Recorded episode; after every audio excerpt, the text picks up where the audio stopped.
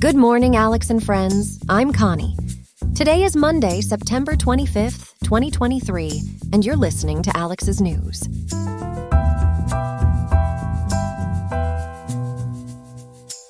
Starting off with the weather in Riverside today, a toasty high of 86.4 degrees and a cool low settling at 63.8. Now, onto the main headlines of the day.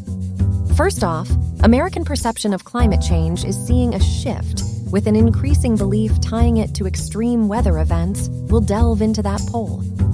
Next, a sigh of relief from Hollywood as the Writers Guild of America and major studios have finally reached a tentatively agreement closing the historic screenwriters strike. Overseas, Vietnam is poised to shake up the global market by challenging China's dominance in rare earths production through the recommissioning of the Dong Pao mine. And finally, celebrate with us as we highlight the astounding achievement of Ethiopian runner Tigst Assefa, who smashed the women's marathon world record at the recent BMW Berlin Marathon. Stay tuned as we unpack these stories and more, right here on Alex's News.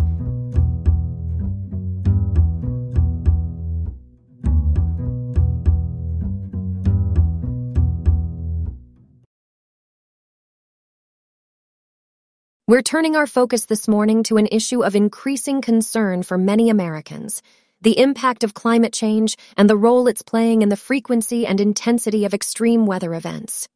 To enlighten us about this issue, we have our reporter Elias. Elias, can you walk us through what's been happening? Absolutely, Connie. A recent AP NORC poll indicates that more and more Americans believe that climate change is responsible for extreme weather events. We're talking about incidents such as droughts, extreme heat, severe storms, wildfires, or flooding. About 87% of respondents said they've experienced at least one such event in the past five years. Now, what's intriguing is that around three quarters of these individuals believe that climate change is at least partly to blame for these events. That is intriguing. Has there been a surge in this belief recently? Yes, Connie. In fact, 64% of U.S. adults now believe that recent extreme weather has at least in part been triggered by climate change, which is up from 54% in April. This increase in belief appears to be influenced by the record-breaking heat and wildfires experienced this summer. The poll also shows that 74% of Americans have been affected by extremely hot weather or heat waves in the past five years, which is a significant jump from 55% in April. Interesting. But Elias, are there any noticeable differences in belief when it comes to party lines? Definitely. Connie. The poll indeed highlights disparities between Democrats and Republicans, with 93% of Democrats attributing extreme weather to climate change compared to just half of Republicans. Interesting data there, Elias. Now moving from the U.S. to a global scenario, What's the situation worldwide? The Guardian reports on various extreme weather events happening globally. South Africa, for instance, is experiencing storms and unusually low temperatures, while Australia faces an increased risk of wildfires due to unusual spring heat waves. The paper highlights differing impacts across the globe, including a striking photo essay showing devastating floods aftermath in Libya and locals' efforts to rebuild their lives. And about specific regions impacted by such events. Could you enlighten us about those, Elias? Sure, Connie. Eastern Libya, for example, has been struggling since floods hit the city of Derna, causing evacuations and protests. And the World Health Organization is emphasizing the need for climate action to respond to extreme weather events, which they say are driving a global health crisis. Now, bringing it back locally to Maine, how is climate change impacting us here? Well, according to the Maine CDC's Division of Environmental and Community Health, the growing climate is expected to prompt more frequent and extreme weather events. This means longer pollen seasons and the spread of vector-borne diseases. They're actually working to identify and prevent health impacts from extreme heat and extreme cold events pollen and vector-borne diseases like Lyme disease. It sounds like public awareness and attitudes towards climate change are shifting quite prominently, doesn't it, Elias? Absolutely, Connie. From the evidence gathered from various sources, it's quite clear that there's growing recognition among Americans that climate change is contributing to extreme weather events. This heightened awareness and concern are reflected in both the poll numbers and the increased efforts to mitigate public health impacts. Elias, thank you for this insightful report on an issue of global and local importance. My pleasure, Connie. We report now on a significant update from Hollywood, where a five-month screenwriters strike may soon be over. The Writers Guild of America, WGA, representing striking writers across the industry, and the Alliance of Motion Picture and Television Producers, who represent studios, streaming services, and production companies, have reached a tentative agreement. Can you tell us more about this important development? Certainly, Connie. As verified by multiple news sources, CBC News, ABC News, and the New York Times included, this deal marks a significant turning point after nearly five months of stalemate. However, the three-year contract agreement they have managed to negotiate is still awaiting approval from the Writers Guild's board and its members. The deadline is significant because, were the agreement not reached, we would be looking at the longest strike in the Guild's history. It's encouraging to hear that progress is being made. Do we know yet about the specific terms of the deal? The detailed conditions haven't been made public yet, Connie. But the WGA has shared that the deal is characterized as exceptional with meaningful gains and protections for writers. As reported by Variety, the negotiations touched upon important aspects such as minimum wages, working conditions, and even novel topics like the use of generative AI in content production. Undoubtedly a relief for the entertainment industry. And what about the wider impact of the strike? The strike since May 2nd had a profound ripple effect, Connie. Film productions, scripted TV shows, and late night talk shows have all been impacted. High profile series like Stranger Things and The Last of Us weren't spared either. As for crew members left without work due to the strike, their future is still uncertain since talks between their representation, the Screen Actors Guild American Federation of Television, and radio artists SAG AFTRA, and the studios haven't restarted. Yes, that brings me to my next point. While the writers' strike seems to be heading toward a resolution, negotiations between SAG, AFTRA, and AMPTP are still ongoing. What's the update on that front, Grace? Currently, Connie, there's no definitive conclusion yet. The actors' strike has caused disruptions paralleling the writers' strike. It is crucial to note here that the Directors Guild of America has extended their congratulations to the WGA for their tentative agreement, urging the AMPTP to also address SAG AFTRA needs in ongoing negotiations. This agreement, if ratified, would surely set a precedent for future discussions in the industry. What do you suppose are the implications here, Grace? You've hit on a key point, Connie. Given that this agreement promises improved compensation, working conditions, and more protections for writers, it might indeed set the tone for future negotiations.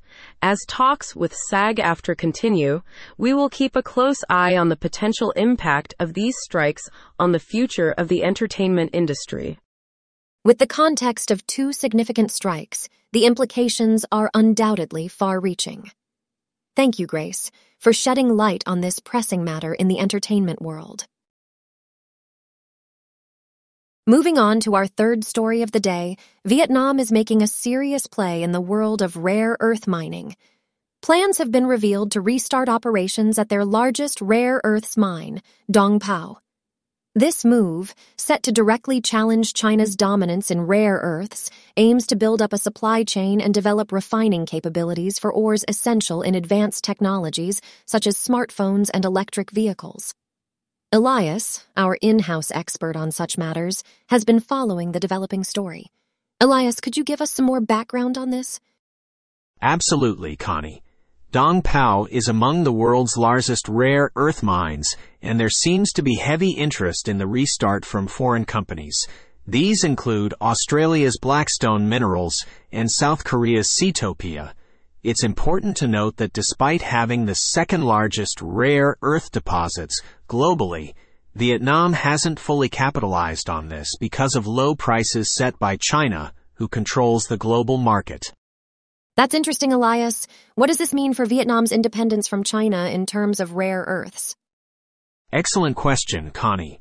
Restarting Dong Pao would make Vietnam a significant rare earths producer, which would help it reduce its reliance on China, a concern shared by many nations worldwide. China's control of strategic minerals often raises supply disruption fears. In this context, the U.S. has agreed to help Vietnam map its rare earths resources, attract quality investment, and boost its capacity to appeal to investors. How have firms reacted to this development? Australia's Blackstone Minerals plans to invest around $100 million in the Dong Pao project. They are currently in talks with potential clients, including VinFast and Rivian, for contracts with set prices, these contracts would help guarantee a secure and reliable supply chain for these firms, which is seen as all important in today's uncertain international markets. That's quite the investment. Does Vietnam have a larger plan in mind? Definitely. Connie, Vietnam has ambitions to develop a rare earths hub to attract investors and increase their share in the market. They're actually aiming to produce up to 60,000 tons of rare earth oxide equivalent per year by 2030. This amount would account for a significant part of China's projected output. So this is part of a broader global trend of de-risking and diversifying the supply chains away from China? You've hit the nail on the head, Connie. This move by Vietnam certainly mirrors global efforts to reduce reliance on China amidst concerns over supply disruptions and rising geopolitical tensions. In essence, their substantial rare earth deposits present Vietnam with an opportunity to diversify the global supply chain and become a dependable player in the rare earths market. How achievable do you think Vietnam's goals are? With foreign investment and assistance from the United States, it's likely that Vietnam can tap into its significant rare earth reserves and develop its refining capabilities. If successful, these steps would establish Vietnam as a major producer of rare earths. Thank you, Elias, for your expert insight into this developing situation in Vietnam and the larger implications for the global market. It will be interesting to see how it affects the dominance China currently holds over the sector. Moving on to our fourth and final story of today's segment, we're heading over to Germany for a historic moment in the world of athletics. Ethiopian marathon runner Tigst Assefa has made history at the prestigious BMW Berlin Marathon. To tell us more, our sports expert Grace is with us. Now, Grace, bring us up to speed with this new development. Thanks, Connie. Tigst Assefa has indeed made history and caused quite the stir. With a time of 2 hours, 11 minutes, and 53 seconds, she smashed the world record for the women's marathon, surpassing the previous record, set by Brigid Kosgei in 2019, by a significant margin of over 2 minutes. Assefa herself expressed surprise at her performance, attributing her success to hard work and dedication. Certainly an inspiring story. Absolutely, Grace. Assefa's achievement is truly exciting to say the least. Can you tell us more about her journey and the significance of this accomplishment? Without a doubt, Assefa wasn't always a road runner. She initially specialized in shorter track events, but found great success in road running over the past few years. And we can't overlook the race setting. The Berlin Marathon is renowned for its flat terrain and cooler temperatures, an ideal environment for record-breaking runs. In fact, Assefa claimed victory at the same marathon last year. Yes, I was just about to mention that. Not only did she break a record, but this was also her second consecutive win at Berlin's marathon. What might this mean for her future career? Well, Connie, these consecutive wins truly solidify Assefa's talent and could potentially pave the way for more records to be broken. It's inspiring to other athletes and sets a new standard in women's marathon running. Absolutely fascinating. But the women's race wasn't the only highlight of the event, was it? That's correct, Connie. The men's race was also a focal point with Eliud Kipchoge, the men's world record holder, claiming victory in Berlin for the fifth time. Although his finishing time didn't surpass his own record, it was still an outstanding performance. No question about that, Grace. From various sources including NPR, ABC News, The Washington Post, Reuters, AP, and the Olympic Channel, this year's Berlin Marathon has been hailed as one of the fastest races over the classic marathon distance. It's been an exceptional showcase of talent and endurance on an international stage. It indeed has, Connie.